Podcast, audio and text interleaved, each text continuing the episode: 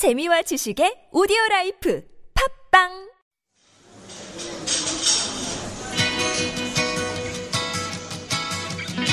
안녕하세요. 타일러 라시입니다. 반갑습니다.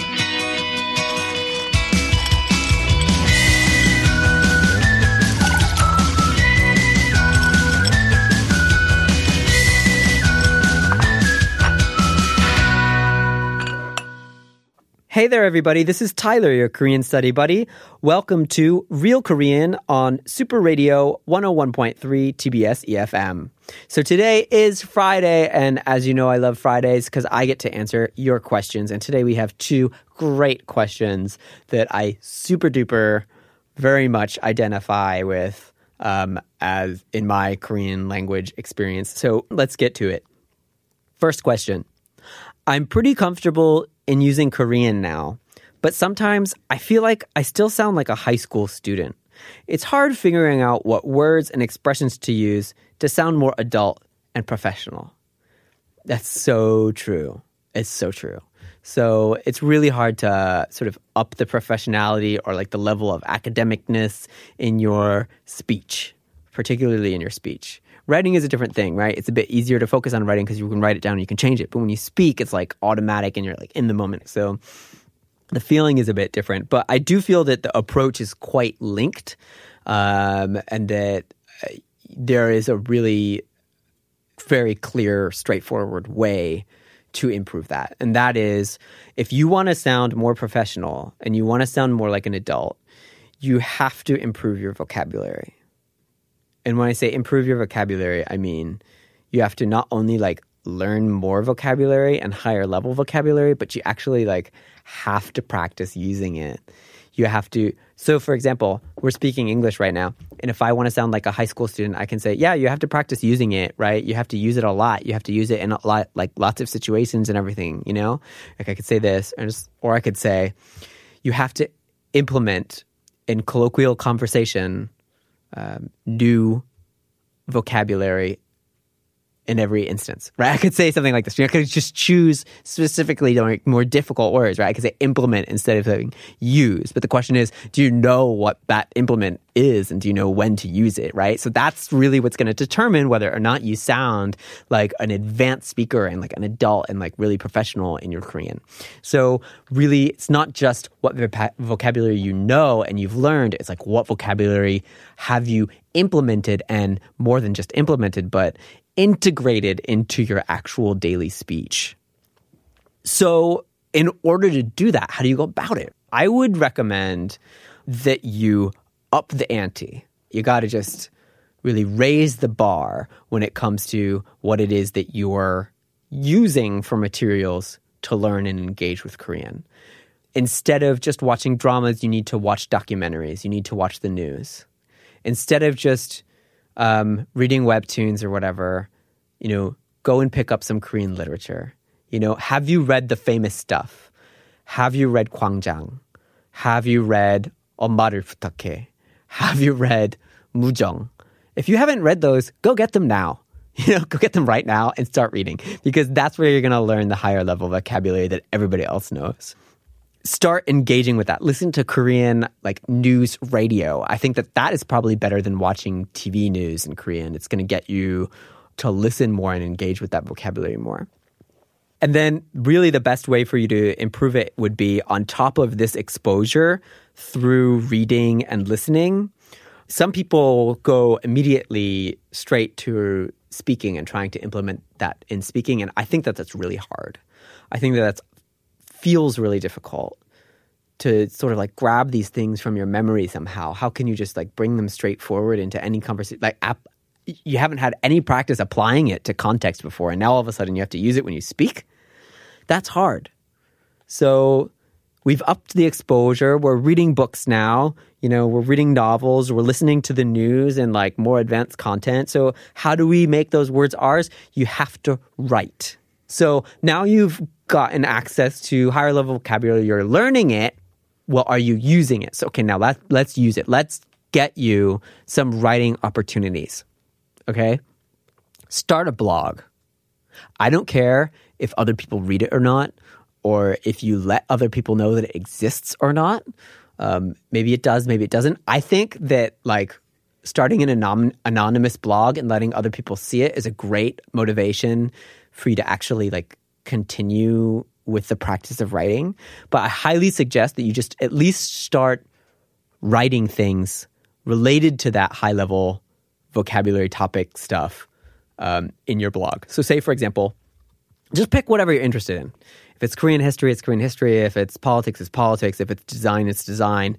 Maybe it's music, whatever. Write about that and write with depth and try to use that vocabulary that you're hearing and those grammar patterns that you're hearing in the news and in the novels. Try to implement those. Make a list of the new ones that you've learned. So say you're reading Kwangjang or Mujong or say you're reading a new book on on politics in Korean and then you find like certain expressions and words and and grammar patterns or things that you hadn't seen before. Write that down, highlight it, make a list. Now that's your working list.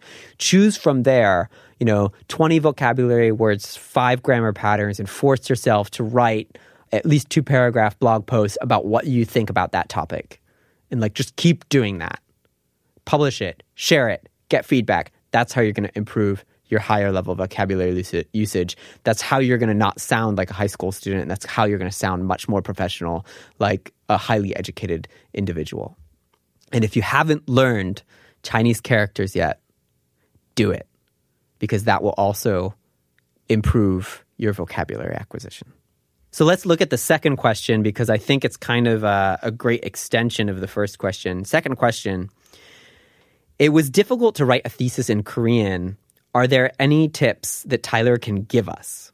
So, thesis writing. yeah. Whew. Yeah, no, that's tough. So, uh, for those of you who don't know, I went to graduate school here in Korea. I did my MA in international relations and took all my coursework and wrote all my papers and all of my thesis entirely in Korean.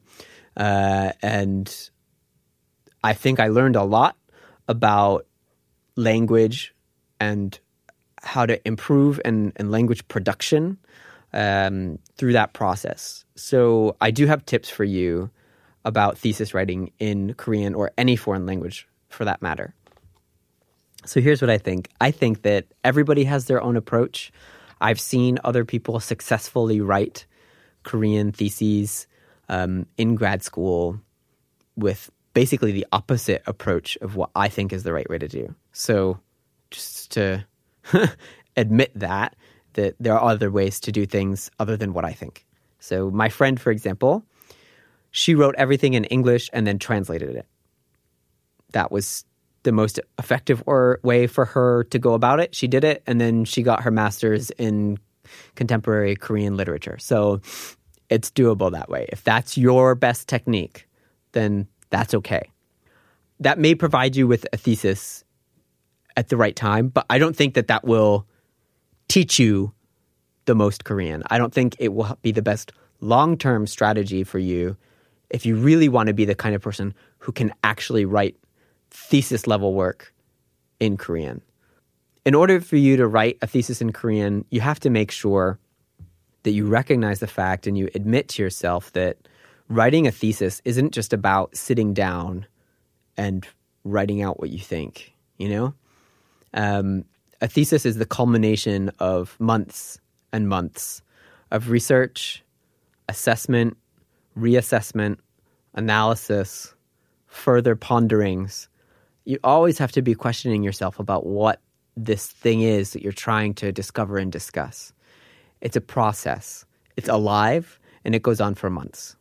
So let me ask you a question.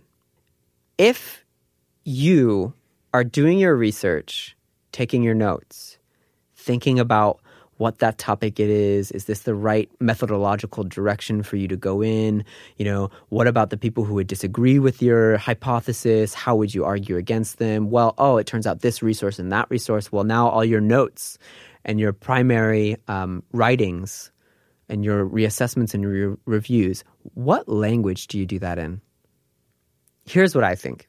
If you do that in your native language, you will struggle and you will have such a hard time when it comes to actually writing.